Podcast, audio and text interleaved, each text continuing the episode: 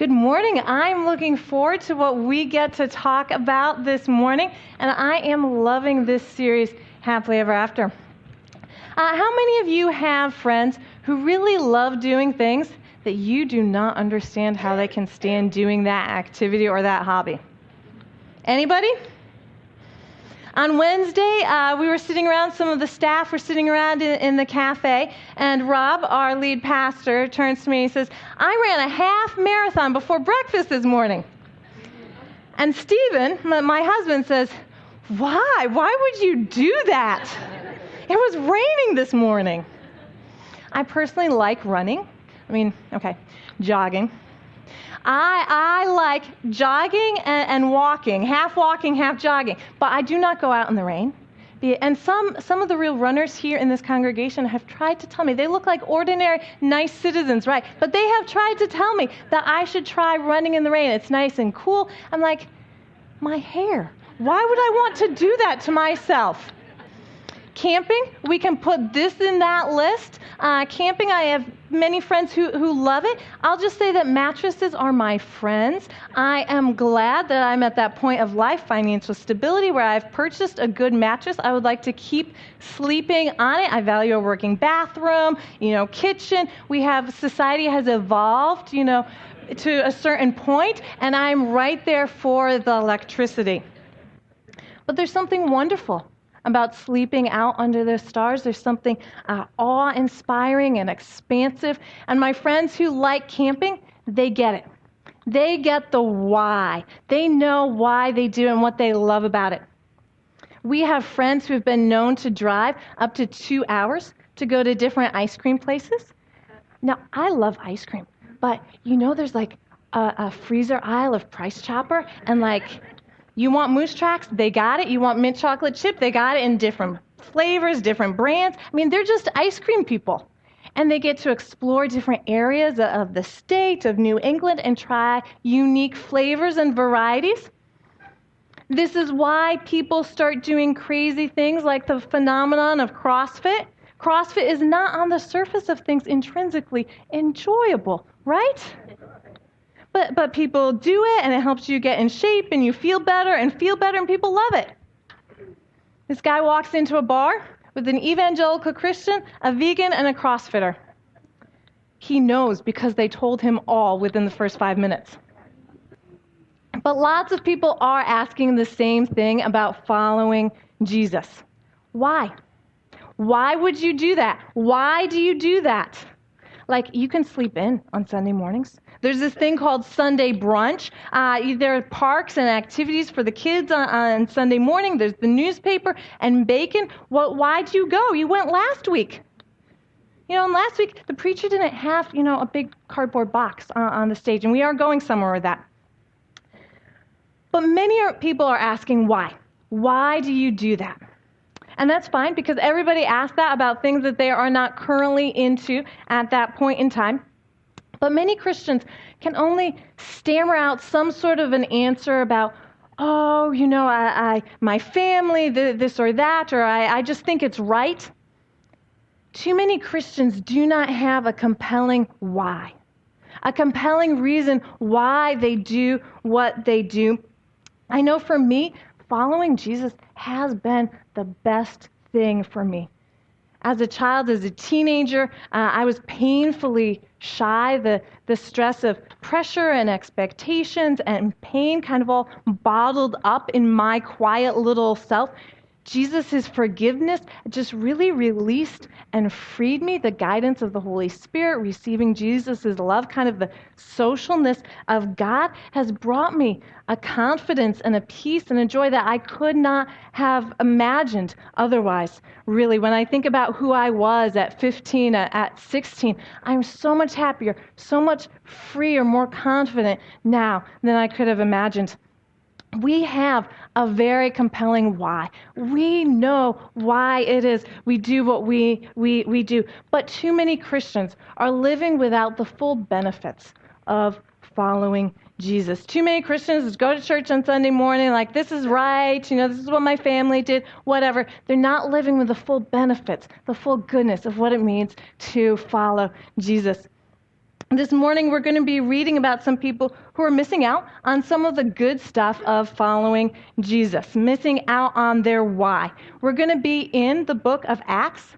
Acts, the Acts of the Disciples, is the history of the early church. What happened after Jesus came, lived, went, went back to heaven? What did his followers do to continue his mission? We're going to be looking at Paul, one of the early leaders of the church, and what he did in a city called Ephesus. So before we turn to our scripture this morning, let's pray together. Hmm. Jesus, we give you our attention. We lay aside the distractions of the day.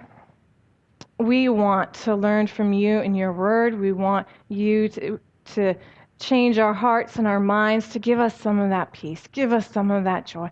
We want to come close to you this morning. As we give you our attention this morning, Jesus, we want to just really turn our hearts and our minds to receive from you this morning. We believe that you have good things for us. In Jesus' name. Amen. So we're going to be in Acts chapter 19. You want to read along with me? It's up on the screens, or if you have your own Bible. It says, While Paul was in Corinth, while Apollos was in Corinth, Paul traveled through the interior region until he reached Ephesus on the coast, where he found several believers. Did you receive the Holy Spirit when you believed? He asked them. No, they replied, We haven't even heard there is a Holy Spirit. Well, let's back that up then. What baptism did you experience? Paul asked. They replied, The baptism of John. John was Jesus' cousin. He was the last prophet who pointed and said, There's going to be a Messiah, there's going to be a Savior. Paul said, John's baptism called for repentance from sin. But John himself told the people to believe in the one who would come later, meaning Jesus. As soon as they heard this, they were baptized in the name of the Lord Jesus. Then, when Paul laid his hands on them, the Holy Spirit came on them, and they spoke in other tongues and prophesied.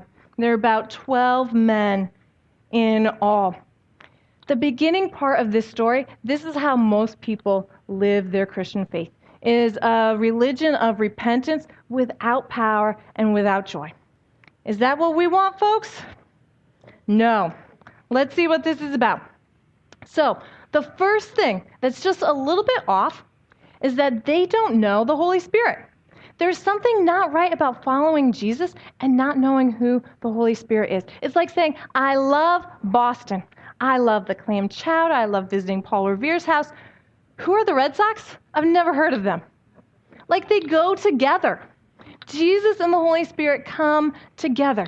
Listen, I do not care about being uh, charismatic or any of the other labels or, or descriptors that we can attach to uh, the Holy Spirit. I don't. I'm not like Pentecostal. I don't care about this vineyard theology or groups or ideologies.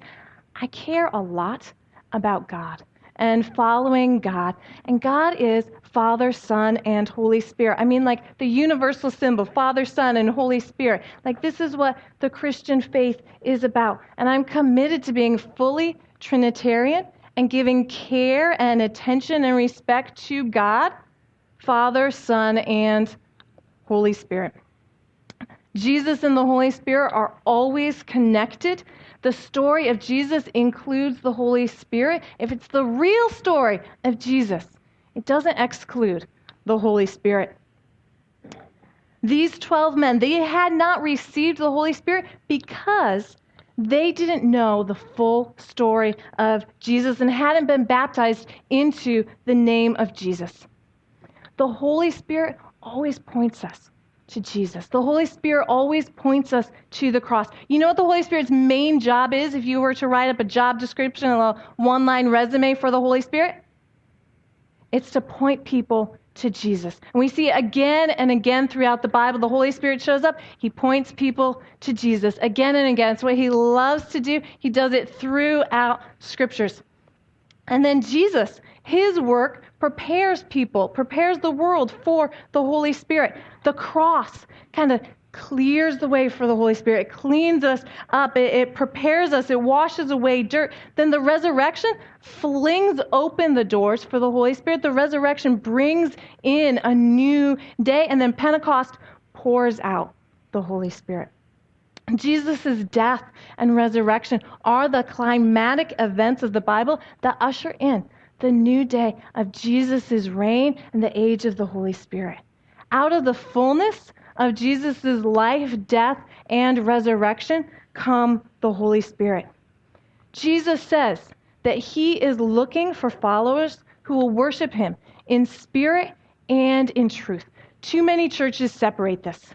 The, the, they separate salvation and, and truth in Jesus' death from living in the power of the Holy Spirit and Pentecost. They, they separate. Uh, over here, you, you are, get saved, you learn the truth, forgiveness of sins, and then over here, you have this spiritual side, you know, receiving love, healing, hearing from God. And let's be honest, this side is usually like an add on. Uh, the author Simon Ponsonby says that there is a mutual, reciprocal, and indivisible relationship between the cross and the Spirit. Christians are always led from the cross to a deeper life in the Spirit, which leads us back to a deeper identification with Christ on the cross. When these folks learned the whole story of Jesus, the Holy Spirit was a part of the package. Verses 5 um, and 6 they were baptized in the name of the Lord Jesus Christ. Then, when Paul laid hands on them, the Holy Spirit came on them, and they spoke in other tongues and prophesied. From the pronouns used here, this happened to the whole group. They all got baptized, and they all re- received the Holy Spirit. It's for everyone, it's normative. It may not be normal for us, but it is normative for followers of Jesus. Let's talk real quick about what this looked like for them. Number one, they spoke in tongues. Now, this can seriously weird some people out. But speaking in tongues is normal enough for Christians. I know Christians of all backgrounds Catholic, Lutheran, uh, Baptist who pray in some sort of a spiritual uh, language they don't know. And I think at the end of the day, uh, it's actually a beautiful, encouraging thing and a useful tool. When we boil it down, simply speaking in tongues is, is speaking in a, a language when we are close to God's heart and our words kind of blend with God's heart. It can be a real human language. We see this in Acts 2. Uh, they, they're filled with the Holy Spirit and they start speaking about Jesus in other known languages Greek, Aramaic. If this is happening now, would be speaking about Jesus in Chinese or, or French or it can be some sort of a um, utterance or expression outside of a set human language. In 1 Corinthians, it's called an angelic language, which I just think is, is beautiful. It's when we stop praying in our own words. Like, what do I need? I, I heard about this terrible thing. I should pray about that. What does God want me to pray about? It's when we stop thinking about what we need to be praying about and we just let God pray in words that are too great for us to even understand what they mean. Praying in tongues, I, I think, helps people know that God is close and that the Spirit is near and active. Now, not everybody who receives the Holy Spirit, who, who's close to Jesus, speaks in tongues. It's not everyone. Not everyone. If this doesn't happen to you, if you don't want it happening, you, you know, that's fine. But speaking in tongues allows us to pray beyond ourselves things that we would not think to pray of, things that you know we don't even know what it's about. It's God's prayers in Holy Spirit whisperings. Uh, it submits what we say to the Holy Spirit. It surrenders c- control to the Spirit of God. I think it builds our faith. It builds our closeness to Jesus. Um, it's the language of God whispering His heart to us in words that we can't understand, but that we receive and we agree with and we speak out. When we speak in, in tongues, when we pray in a spiritual language, there's a closeness of our words and language to God's words and language. And we know that our words are important. We know that our words have power. Here's the thing every animal has like a special skill. So, for example, hummingbirds. Their special skill is um, their, their wing speed. These little animals are capable of flying at 25 to 30 miles an hour. Their wings beat at an astonishing 80 times per second. They can fly straight up, straight down, backwards, even upside down. It's their special skill, and it's really amazing. Do you know what humans' special skill is? We're not the fastest animal. We, we, we ain't the uh, strongest. Our sense of hearing or, or smell is really pathetic compared to other animals. You know what it is in terms of like special body motor skills? It's talking. Uh, human talking for humans is the human hummingbird wings. Uh, we can do this amazing thing where we can formulate speech at the same time as someone else is talking, and we can process complex speech patterns at the same time. There's no lag time. All other species have some sort of a, a lag time in between their communication. Our brains are amazingly wired for fast uh, communication and processing. We can control our breath intake and, exhaling better than other uh, primates, chimpanzees. Uh, a scientist would tell you that humans have evolved this airway, I forget how it is, like the soft palate or, or something, um, in a way that makes it a lot easier for us to choke to death compared to other primates, but is really good for us controlling our, our breath. So it's terrible for survival. But it allows us to make more sounds than any other primates. Speech is the most complex motor activity that most of us will do. It takes 10 years for kids to reach an adult level. So, unless you're way more talented than I am, you can play the violin really well or you're an acrobat, uh, talking is the most complex motor skill that you will do. So, talking is human special skill. And praying in tongues is one of our special skills blended with God's heart. The Holy Spirit fills our words, giving us new words and feelings that come from a place of intimacy with the heart of God. I pray in a, a uh, spiritual language, as do some of us in this church. Not everyone, um, but but some some others of us do here too. And I remember the first time I had this experience. Um, I was about 22, 23. Um, I was at my parents' church uh, in Connecticut. I was at home for a month. I had nothing else to do. So I said, okay, fine, I'll, I'll go to, they were having this Saturday thing, um, a whole day long thing around the, the gifts of the Holy Spirit. And uh, at the end of this time, you know who they want to pray for and everything, like the young one. I was like 20 or 30 years younger than anybody out there. So, oh, Sarah, she's so cute. I'm 23. I'm not cute, but oh, we, we have to pray for you. We have to pray for you. It's like, okay, fine, fine. So I go on up and they pray for me and they say, you know, if at some point in time, you know, you feel a phrase or, or a word, just don't stop and evaluate. Just speak it out and we'll see what we'll see what God does. And so they prayed over me, um, and I felt like this one very distinct phrase in, in my mind. Um, and it was clear that there was something special about it. I kind of spoke it out, I actually felt really like close to the Holy Spirit and really like special. It was simple and, and short and sweet, um, but it was significant for me. And I, I, left the church. As I was leaving, I was walking down the sidewalk. Uh, I thought about one of uh, my coworkers.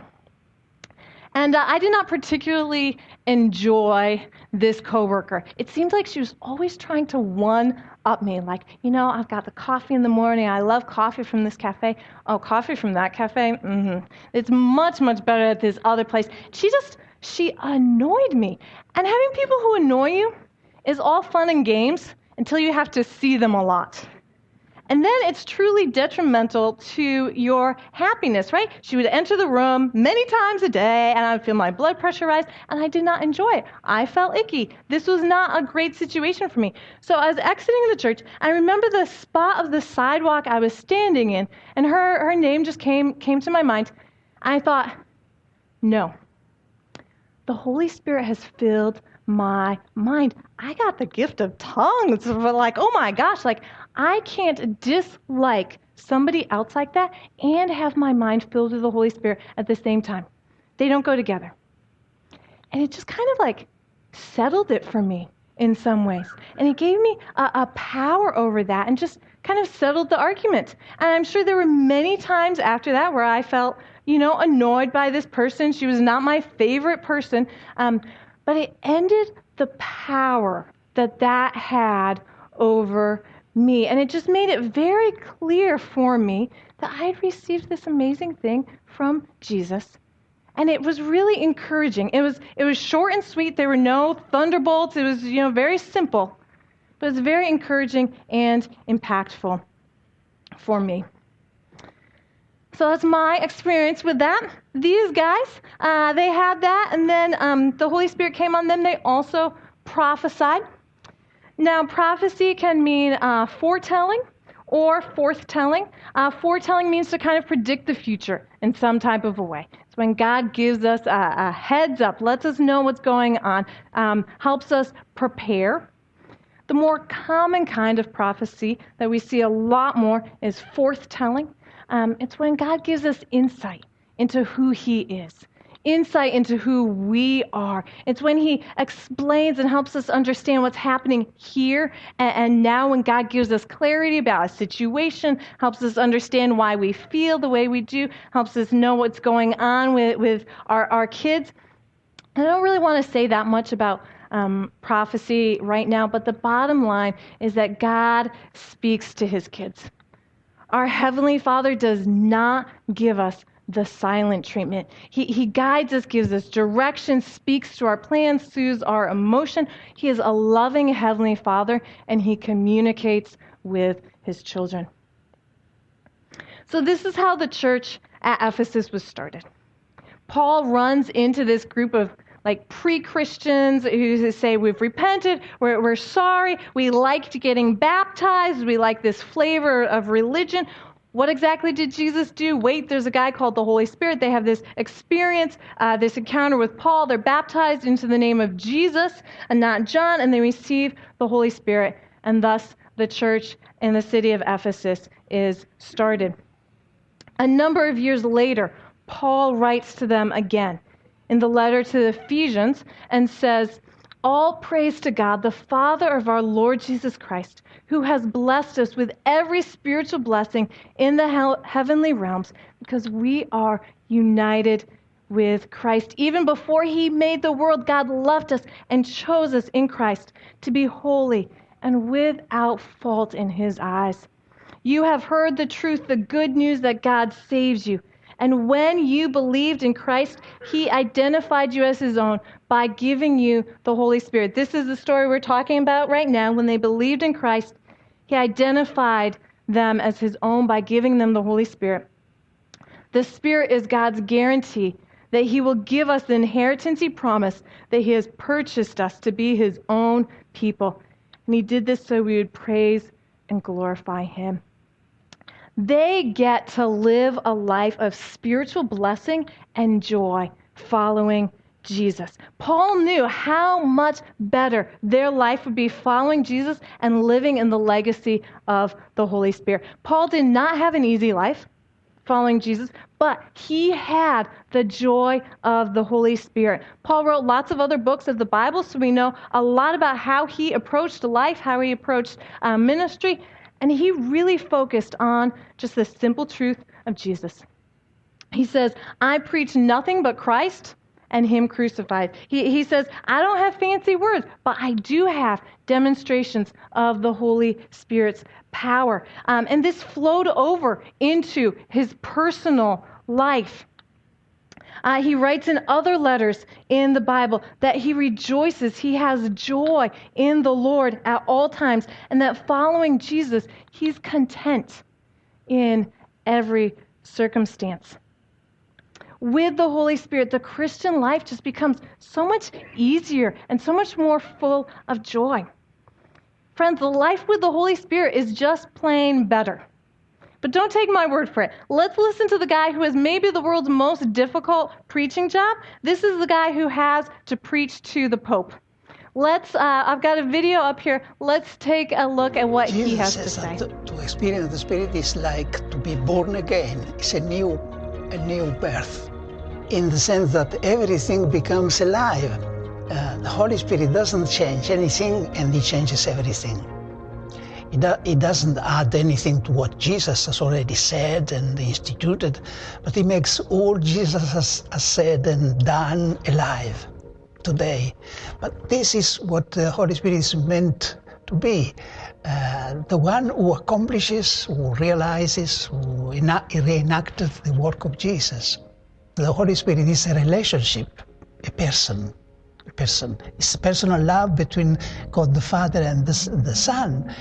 And if human love can change the life of two people, imagine what does the Holy Spirit with love in person when he comes upon a person and when he, he is accepted, welcomed. Whatever the Holy Spirit touches, the Holy Spirit changes. The Holy Spirit is a, is a friend. He wants to, to make us happy to make us uh, uh, enjoy full life. So I would say we should not be afraid of the Holy Spirit. It's normal that when, when we first approach the Holy Spirit, that there should be a reaction of our uh, laughter uh, uh, or tears or jumping for joy or speaking in tongues. I myself, I must confess that the first time I was, I experienced this kind of presence of the Spirit, it was an irrepressible desire of laughter. But I understood that this was a very special kind of laughter. Uh, the Holy Spirit is a spirit of, of joy, of freedom. It's marvelous to experience the Holy Spirit because where the Spirit is, there is freedom, says St. Paul. There can be a, a, a, a more rewarding experience than to experience the Holy Spirit. Hmm. I love that guy because I just, I know that he's seen the Holy Spirit because he has that joy in Him. And I think the, this morning there's an invitation to us to experience the fullness of the Holy Spirit. And I also think that there's an invitation to us to experience the joy of the Holy Spirit.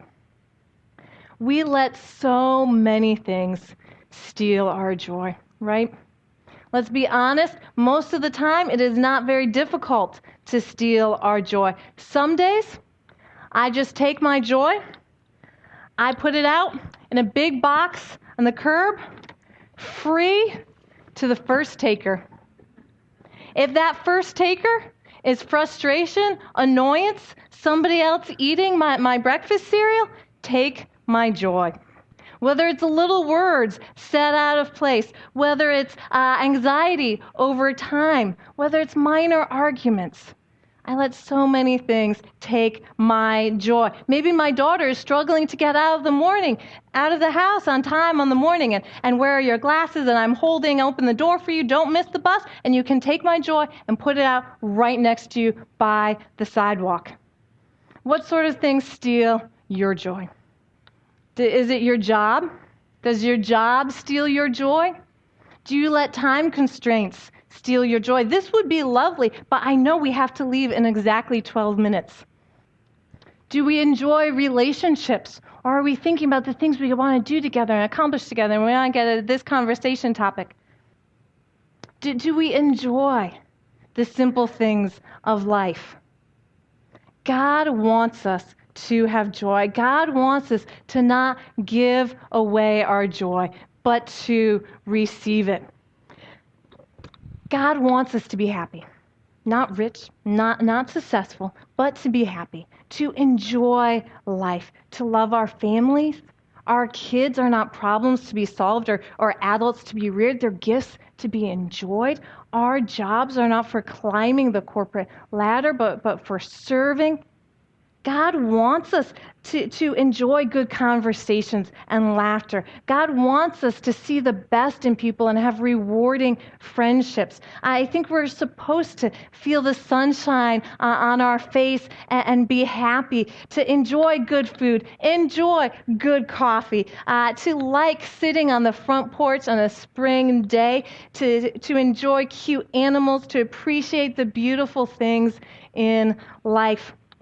And the Holy Spirit leads us into that. As we saw from the preacher to the pope, there is a connection between joy and the Holy Spirit. And I actually think that joy gets us into the heart the kind of lifestyle that God wants for us. What's this like morality or a Christian lifestyle? We're supposed to enjoy good things. We're supposed to appreciate people and see the best in them. We're supposed to like the simple things. We're supposed to enjoy the encouraging, uplifting things. I think morality is being happy with good. I think sainthood is like a hearty laugh and a warm smile. Holiness is liking what's encouraging and helpful. This is the life that Jesus wants for us living life in the Holy Spirit allows us to have power and to have joy.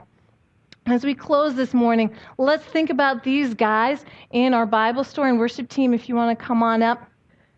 These guys in our story in Acts, they entered into the fullness of what Jesus had done for them.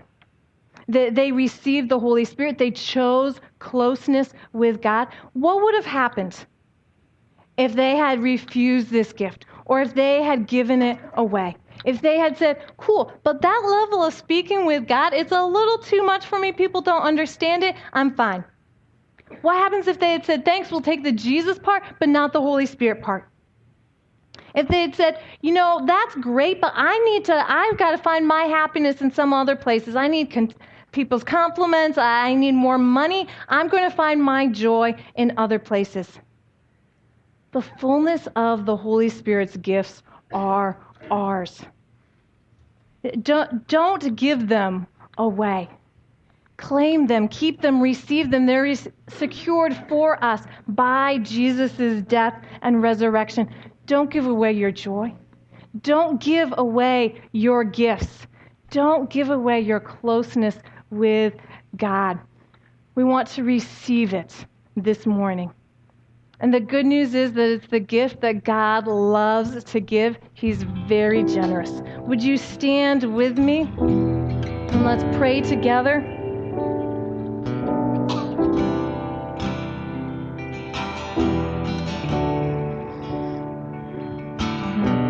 Jesus, this morning we want to say yes to you. And we want to say yes to the whole story of who you are and what you've done for us. It was not something that you ended and closed the book on 2,000 years ago, but it's continuing right here and right now. Because every person right here and right now is your beloved child, your favorite, the apple of your eye.